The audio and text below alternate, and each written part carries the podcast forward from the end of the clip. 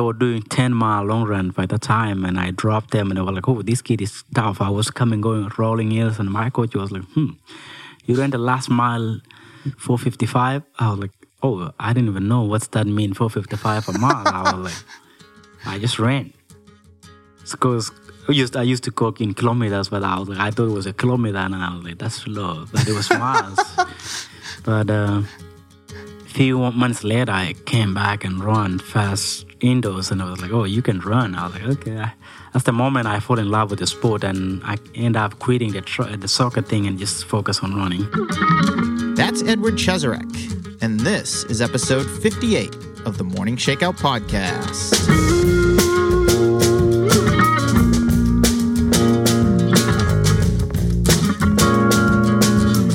What's up, everybody? Welcome back to the Morning Shakeout podcast. I'm your host, Mario Fraioli, and every week on this show, I bring you conversations with some of the top athletes, coaches, personalities, and behind the scenes people in the sport of running to learn as much as I can about them while gleaning insight and inspiration that we can all apply to our own lives. This week, I'm excited to share a recent conversation I had with Edward Cheserek. King Ches, as he's known throughout the running world, recently tied the IAAF world record for the Road 5K at the Carlsbad 5000. He broke the tape in 13 minutes and 29 seconds. I was fortunate enough to sit down with Ed a couple days before the race to learn a little bit more about his life, his upbringing in Kenya, moving to the U.S. as a high schooler almost 10 years ago, his record setting collegiate career at the University of Oregon, where he won 17, that's 17 NCAA titles what it would mean for him to gain his U.S. citizenship and represent this country in an international championship, and a lot more. We only had half an hour or so for this one, and I tried to pack as much into it as I could, so please enjoy my conversation with the man they call King Ches, Edward Cheserek.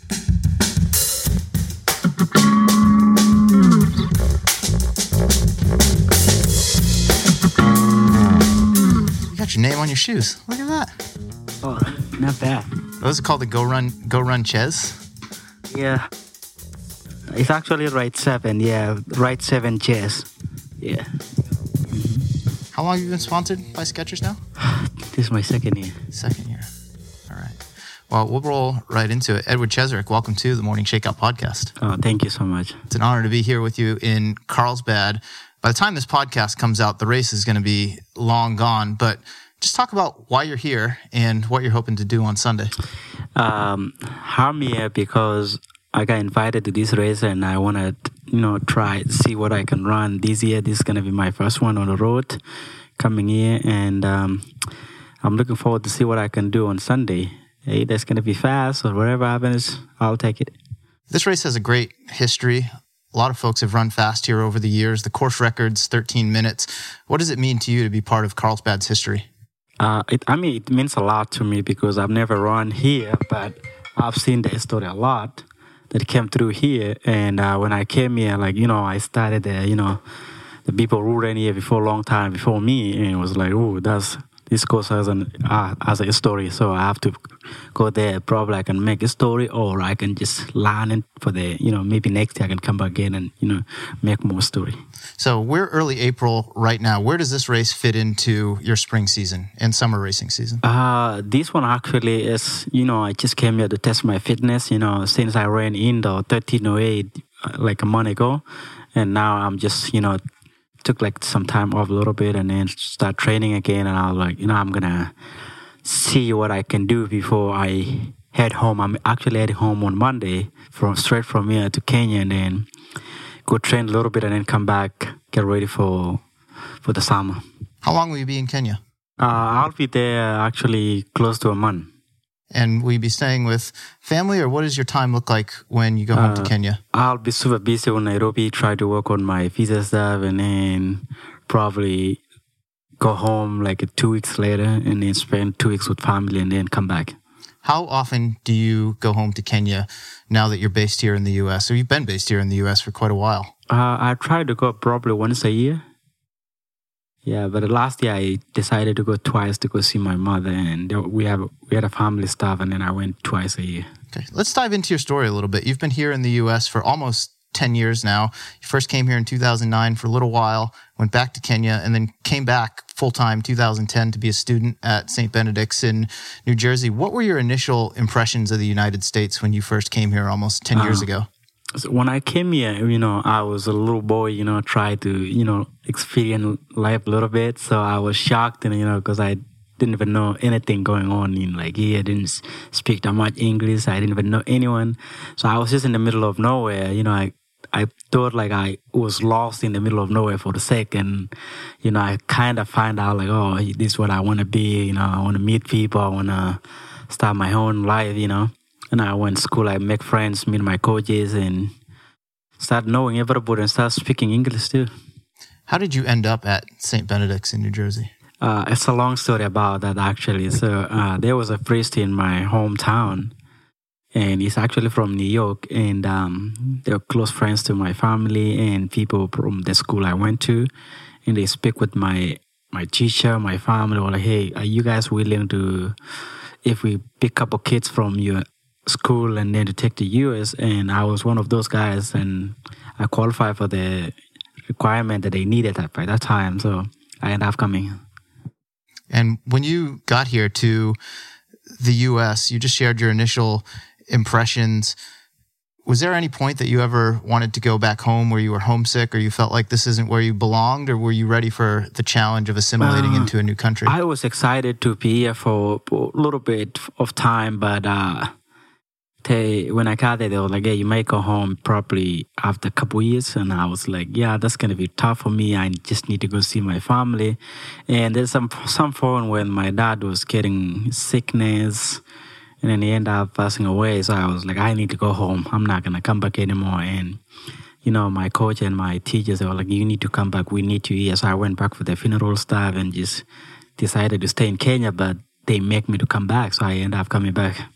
And when you did come back, what was your family encouraging you to do at the time? Did they want you to stay back in Kenya or did they push you to come back to the US to make the most of your opportunity? Uh, my mother actually wanted me to, you know, to come back to US, but uh, I was kind of like, you know, family was, was getting lonely and everybody was stressed out. We lost my dad and, you know, such things like that. And it was hard for me to just come here and just stay for myself. And, you know, it was hard, but I kind of like decided a little bit like it's my future, so I got to just stay and just walk out in school and just you know keep running. And I wanted to be successful guy. And ten years later, are you happy with those decisions that you made? I think I think so. So like I, you know, I sat down a couple months ago and just think about the journey that I've, I've came since that time after this moment. I was like, wow I think I make I was lucky to make a right decision. You just stay back, you know. Every if anything anything happen, just hold it back a little bit and just take a breath and relax and just you know everything will be okay. That's what I decided. Just like you know, sit back, relax, and enjoy the moment. And now I'm now enjoying the fruits of my life that I've done. You know. And how often do you remind yourself of where you came from and how far you've come during that time? Is that just something you do every once in a while, or is it something you try to yeah. revisit more often? Oh, it's something that I try to see like once once in a while. If I having having hard time with everything, I was like, this is not like what I've came through a long time ago. This is kind of easy to fix, or something is happening. I was like, you know what? I struggle a little bit. Now I'm in better shape. I'm in better place to stay. And I was like, you know what? I'm just everything's gonna be happy. It's gonna be okay. How have your impressions of the United States, the country where you've lived now primarily for the last 10 years, changed in the time since you've initially came here? Uh, I mean, it's amazing, man. You know, like I've been having good time, you know, enjoying my friends, enjoying my family, and, you know, enjoying myself here in the US. Like, I'll say, I'll thank you guys for the great opportunity they gave to me since that time after this moment, man. Yeah. And I know for you, one of your major goals now is to become a U.S. citizen. And that process has not gone quite as quickly as anyone would hope. But when did you decide that you wanted to apply for citizenship and go that route? Long time, man. I decided 2013, and now it's been like close to six years, and nothing is happening, man. I'm just keep trying, man. You know, and I don't never lose up. Yeah, just keep trying until they decide it. Yeah, and what would it mean for you to wear a U.S. singlet man, competition? It means a lot, man. I was hoping 2016 Olympics. I was like, yes, if it's gonna happen 2016, I'll be so happy. So I keep one more shot. 20. If I don't get it until next year Olympics, I was like, you know, I keep trying. I'm never to lose off. You know, Yeah. if I wear that jersey, man, it's gonna be excited. Yeah. And beyond just representing the country in international competition at the Olympics, at the World Championships, what else would that mean to you? It's gonna mean a lot, man. So that's what I've been working hard right now. Like you know, anything will happen anytime from now. I can wear that jersey and just represent the country. Tell me, let's go back to your upbringing as a child. Tell me about your family and what you remember about your early childhood. Uh, we grew up in a small village back home in Kenya, and um, you know, I was number four child, in the family, and with four other brothers and two sisters, and um, you know, we all have like different goals for our family. You know, like my goal is just to become a professional athlete and also to become like successful guy. And my other brothers, they were trying to become, you know, like my dad is a military family. My family is a military family. So everybody were trying to be a military guy. And I was like, I need to be something else, you know? So my goal is just like to be, to have my family be successful in the future and uh, take care of everything. When did running come into your life? Uh, when I came to US in 2010, so I was I used to play soccer, and uh, coach decided to like, you know what, we're gonna make you run because I see you chasing the soccer really quickly, and um, can you try running? I was like, hell no, running is just something like it's not my thing to do. You know, it's hard. It's punishment. Yeah, so I try. Even though back home my dad used to punish me to do that, I was like, no, I got to do this. And he ended up pushing me to go like a training camp for kids in Kenya, and I was like, nah, I'm- can't do this, man. I went there for a week, and uh, after that, I came home and quit. Were you aware growing up of Kenya's history in distance running and some of the great stars that have Yeah, come there was there? a one guy in my home village. He was a runner at the time, and he was, you know, coming to overseas, bringing uh, medals and buying expensive vehicles. And it was like, ooh, this guy is rich, man. You know, some somebody's driving Mercedes, and was like, huh, this guy is a runner, man. And I know him really well just from my hometown. And uh, he comes sometimes. I was just running for. You know, for kids like run, they were like, "Hey, I think you're gonna be a good runner, man. Just keep, keep, keep, keep dreaming and keep working out." I was like, okay, but I like soccer, and then I end up, you know, follow his steps. When did you first start to fall in love with running? Uh, in 2011. And what was that moment for you? I mean, 2000. When I get to US, actually 2010. You know, I fall in love with the sport, and also I end up running really well, and I kind of want to do something like NXN. So I did NXN. I got second Brian Rodriguez in 2010, and uh, after that, I was like, hmm, I think I, I can run. Do you remember a specific moment though, when whether it was a workout or a run with friends, or maybe it was a race where you're like, I actually think I like this and I want to stick with it? Yeah, it was actually with uh, one of my friends. Like we were running in New Jersey with uh, Rosas Brothers and uh, CBA Christian Brothers in kids from high school, and these guys they were really good. So the Rosas Brothers they were twins and they were good friends with you know my high school and me. He was like, "Hey, we're gonna pick you up this Sunday for for long run, and then we can see." So I dropped them in the long run. And uh, they were doing 10 mile long run by the time, and I dropped them, and they were like, "Oh, this kid is tough." I was coming, going, rolling hills, and my coach was like, "Hmm, you ran the last mile 455." I was like, "Oh, I didn't even know what's that mean 455 a mile." I was like, "I just ran." Because I used I used to cook in kilometers, but I was like, I thought it was a kilometer, and I was like, "That's slow," but it was miles. but uh, few months later, I came back and ran fast indoors, and I was like, "Oh, you can run." I was like, "Okay." That's the moment I fall in love with the sport, and I end up quitting the tr- the soccer thing and just focus on running. So you were playing a little bit of soccer when you first came here to the U.S. Yes.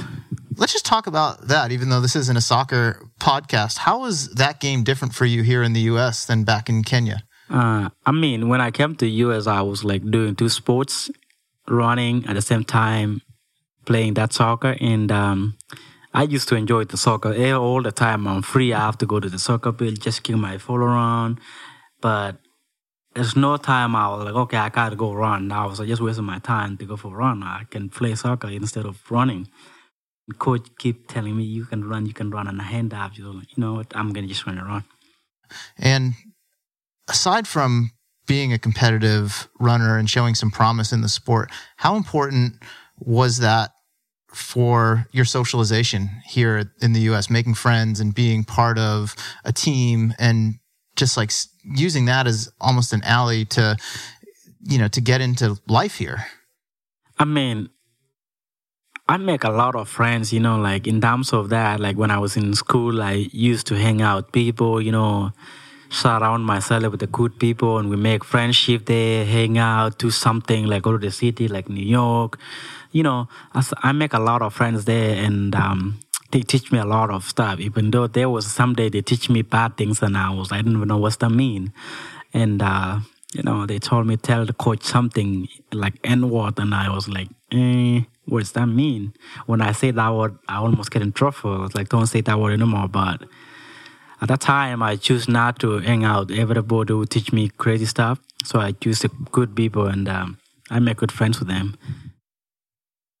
Back to the competitive side of running, what about that was exciting to you when you started winning races. Would you consider yourself a naturally competitive person?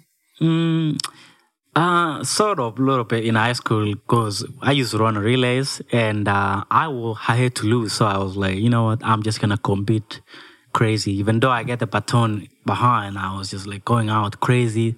If I died, I can die over there.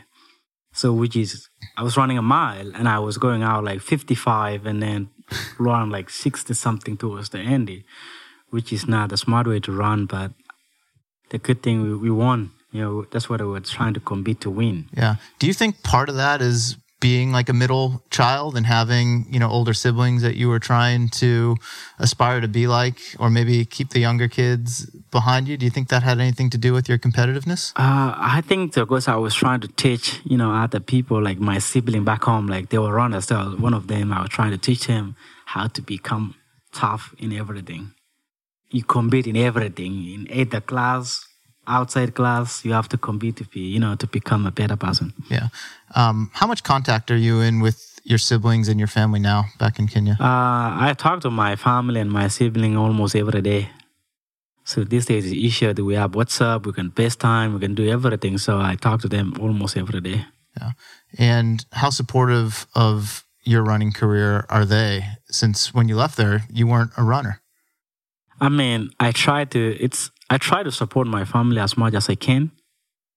Especially now since I'm a runner and I can do everything, you know, and I'm trying to make them happy, you know, make my brothers go to school, make everything do whatever they want, so long as they get my health and make sure my mom she's doing fine. Yeah, and when you were running in high school, when did you realize not that you had talent, but that it was something that you wanted to continue doing beyond high school and maybe use it as a vehicle to get into college and as a way to support your family even beyond that? Uh, when I was looking for colleges, that's the time I was like, you know, I was about to keep up, uh, to just stop running and just focus on school. And my coach was like, you need to run so you can get a scholarship.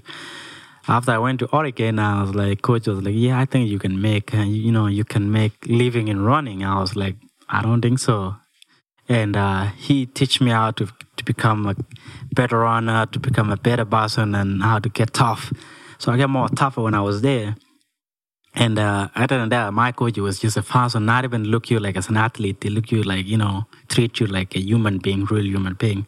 And uh, so we were having a strong relationship with him and told me a lot of things that I really appreciate what it does. It does to me after this moment, and um, that's where I know I realized like you know what I'm just gonna make this thing to be you know my living. Even though I go to school to get my degree and everything, I'm just gonna focus doing what I'm doing and learn from him. He taught me like this is the right way to go. Is This is Andy Powell mm-hmm. at Oregon. Yes. What was the attraction to Oregon out of high school? Uh, I, I was looking at other schools, but the first thing come to my mind is Oregon because I saw their story, like, you know, their story, they came through, like Prefontaine, Alberto Salazar, and all other famous athletes came through there. And I kind of want to be one of those guys. I was like, you know, when my coach Andy Powell visited me, was like, you know, this story, going to be one of those guys and going to destroy all the records if you decide to come to Oregon. I was like, sure.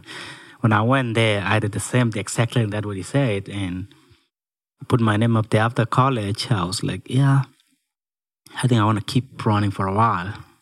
Did you feel an external pressure when you went to Oregon to be one of those athletes, to Prefontaine, a Salazar, mm. um, or were you just focused on being the best that you could be, and wherever it led, it led? Yeah, um, I was just focusing on myself, and you know, probably be um, a good student. I was a, a good student to do over there, and my main f- focus is focus on school and just focus on myself to be a better athlete. Yeah, and just naturally breaking records and those things came naturally. What did you study at Oregon? Uh, economics, business. And when did you first take interest in that field of study? Um, when I, I was going to like engineering school and then we didn't have that program in Oregon and everybody in my family, they were mechanic, chemical and engineering, other stuff like that. I kind of want to do something different other than what my family did. Hey, I want to take a quick break to thank my friends at Tracksmith for sponsoring this episode.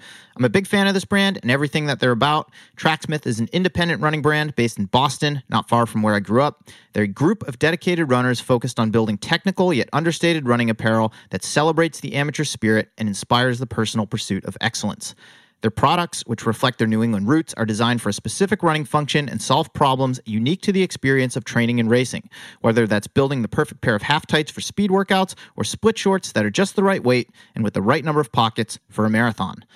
And unlike other brands in the industry, Tracksmith's model is direct to consumer, which enables them to scour the earth for the most technical materials to meet a specific performance intent without having to compromise to make wholesale margins.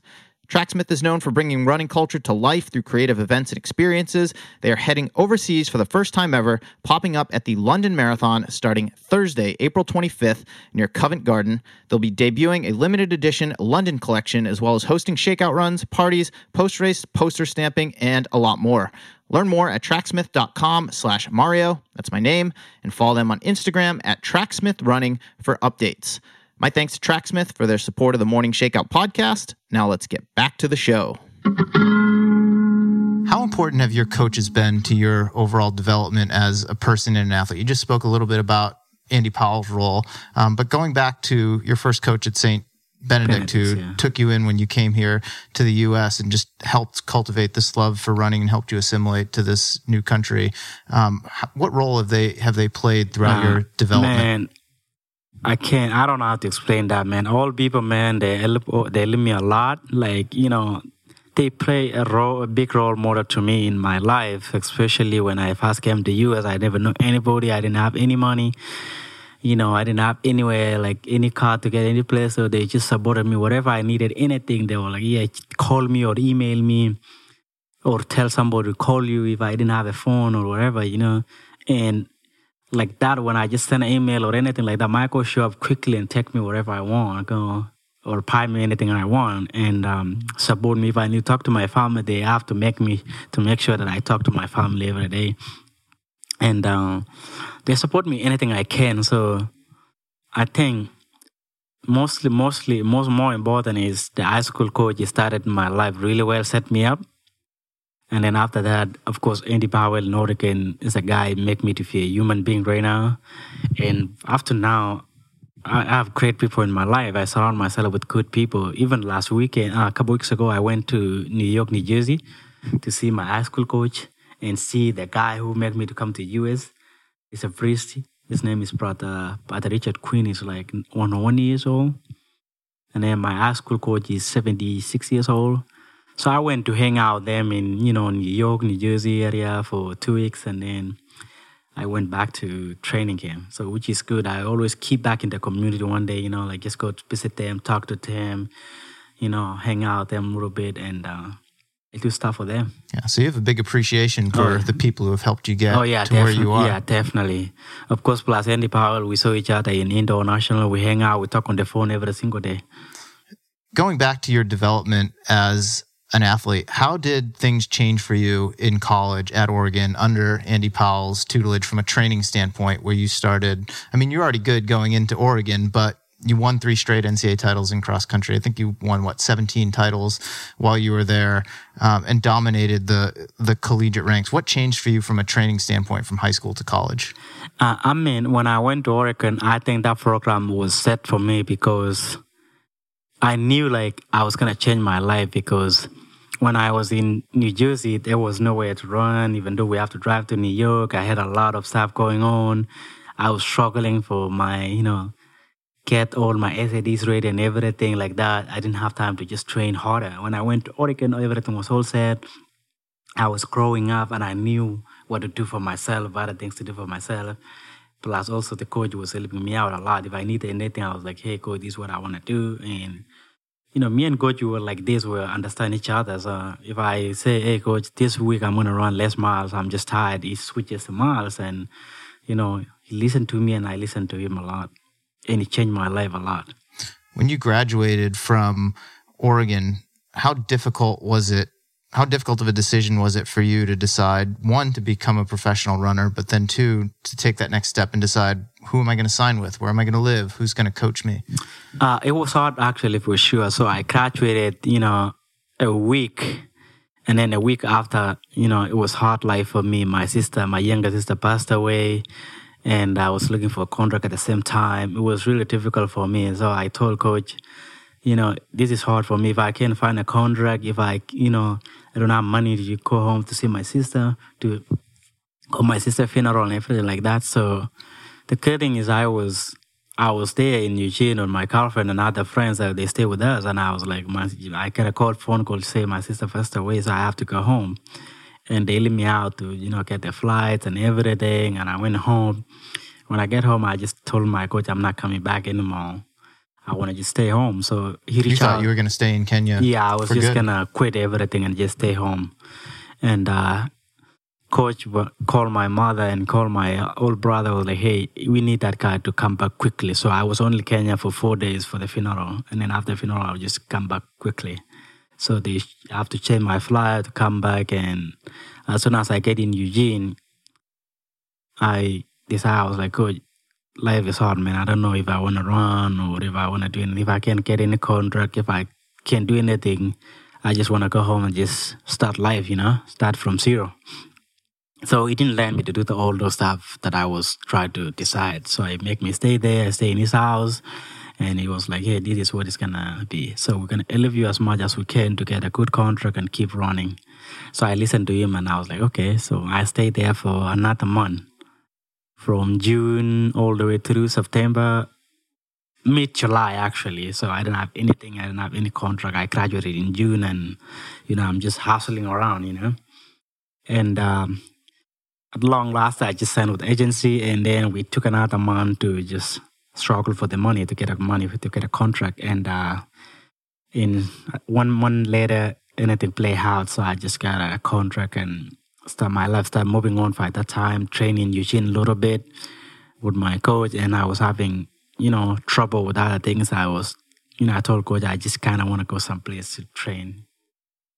Was it hard for you to motivate yourself to continue training and racing after your sister passed away, and you know you're done with your collegiate career? Um, was that was that challenging for you to to get yourself going again? Yeah, it was it was hard for it was hard for real, and uh, you know by that time I was kind of like went home, took a little break, come back. I quit for like three weeks not running and doing everything. When I come back, it was hard because I can't run, I can't focus with anything. So my girlfriend was there in the house, it was just making me feel better as much as I can. But I tried, but it was hard, man. For until like September, towards October actually. So that's the time I kind of like you know tell myself it's okay, life will be okay. And I end up moving on, get a race, run a race, and you know everything went well, and start focusing from that. Outside of the competitive side of the sport and all the opportunities that it's given you, what else do you love about running? Um, I love running, man. It's actually like, you know, how you meet different people, you know, like you make friends in everywhere you go, you meet different people, you learn something from from even the environment itself. Like I've never been here and I was like, "Who? this is a nice area, you know. I kind of like this place. That's how I tell myself every day when I go some places, just learn things, meet people, make friends, and um, just be a compete, you know, compete with people. Yeah, it's giving you opportunities to see the world yes. as well. Yes. Um, looking beyond this weekend here, at Carlsbad. I mean, you're still young, you're still early on in your career. What goals do you have for yourself as a competitive athlete from here on out? I mean, my goal, my big goals is you know from now onwards throughout the summer until next year. So I'm setting goals one by day, you know, one thing at a time. You know, focus on this race. You know, whatever happens, I go back and fix it and get ready throughout the summer all the way, you know, until like Olympic year. Yeah, and to this point in your career, which of your accomplishments are you most proud of? You've run 349 the mile. You've won all these NCAA titles. Um, you just ran a PR in the 5,000. Do you look back at any of those performances um, with a little more pride than any of the others? Uh, yeah, I, I keep, when I try to look back, you know, I thought myself I wasn't a miler. I thought when I was went to Oregon, I told coach, you know what, I'm going to be a 5,000, 10,000 runner. So I don't know why you're making me run 15 and these events. It was like, I think you got the speed to do that. So my freshman year, I ran 336 in Oregon in 1318. And coach was like, mm, you got to range from anything from 15 all the way to right. 10,000. And I kind of like, you know what? I'm just going to keep trying, you know, 15 a little bit and mile. And uh, he ended up putting me on the relays, which is really good for me because I like being a team sport. Yeah. You know, like mixing up with team sport, especially let's say if you win a national, say DMR, that's what I like. And um, I kind of learned a little bit from there, like, you know what, this is for your teammates and sometimes it is for yourself, you know, you got to do something for yourself. And I was like, yeah, that's really good to start mixing up a little bit until, you know, I can't run four minutes anymore. And now, like, I'm going to move up. And then recently when I went to, uh, I moved to Arizona and trained there for a couple months. I got the speed quickly, and I was like, you know what? I'm just gonna go down to just run the mile and see what I can run. And I talked to my agent. You know, was like, you know what? We going to Boston. Let's set up this thing. I think you can run 350 in the mile. I was like, no way you can lie to me 350. So it was like, I think you can run, and I was like, okay, let me go try. And um, it happens, you know, yeah, with that day, and I was so excited about like breaks of 350 varia, and um, I was happy with it. That's the most thing that I was happy about my life. And recently too, you know, all the time I go to the truck, I beer and you know do good things, and um, celebrate. Went home after 349, go see my mom, and you know, I was like, yeah, I got to take a break, go see my mother. I went to Kenya straight from there, and uh, it was fun you said you talk to your family on an almost daily basis. How proud of you is your mom? Uh, man, my mom, she wants me to, go to move to Kenya. That's a, that's the only thing she wants me to, like, you know, I'm so, I'm so proud of you. You done a lot. You get your degrees and everything. And now you're running, you're making money, you are, you own these properties back home and you do other things like that. Who is going to live in these houses? You have to come home and I'm proud of you at the same time, you know to be your mother. You know, just come home anytime you can to see me and you know do things for me. I was like, yeah, I got to do things for your mom because without you, I wasn't even here. You know. Yeah. Is that a hard position for you to be in?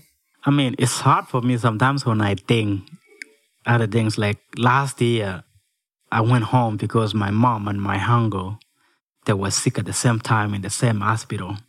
So I end up quitting my training and just go back to Kenya to take care of them for a month. And after a month, my mom, she was fine. My uncle was still in hospital. And I was like, you know what? I'm just going to go back to my business. You guys, you know, I left my brothers, like, hang in there. My mom, she's fine. Mama can come back, take care of my uncle until recently passed away. And that was a hard moment for me, too. So that's why I'm deciding to go home from here Monday. Yeah. To go see my mother and make sure everything's okay. Do you ever think of the example that you set and what it means for other folks back home in Kenya? Uh, I, you know, I try to think about it for a sec. At the same time, you know, when I sit down like this and just think what, you know, that story and everything like that about my life, it make me, you know, feel a little bit sadness. And um, some people, they, some other people, they don't get after this moment or the point of that thing mean, you know.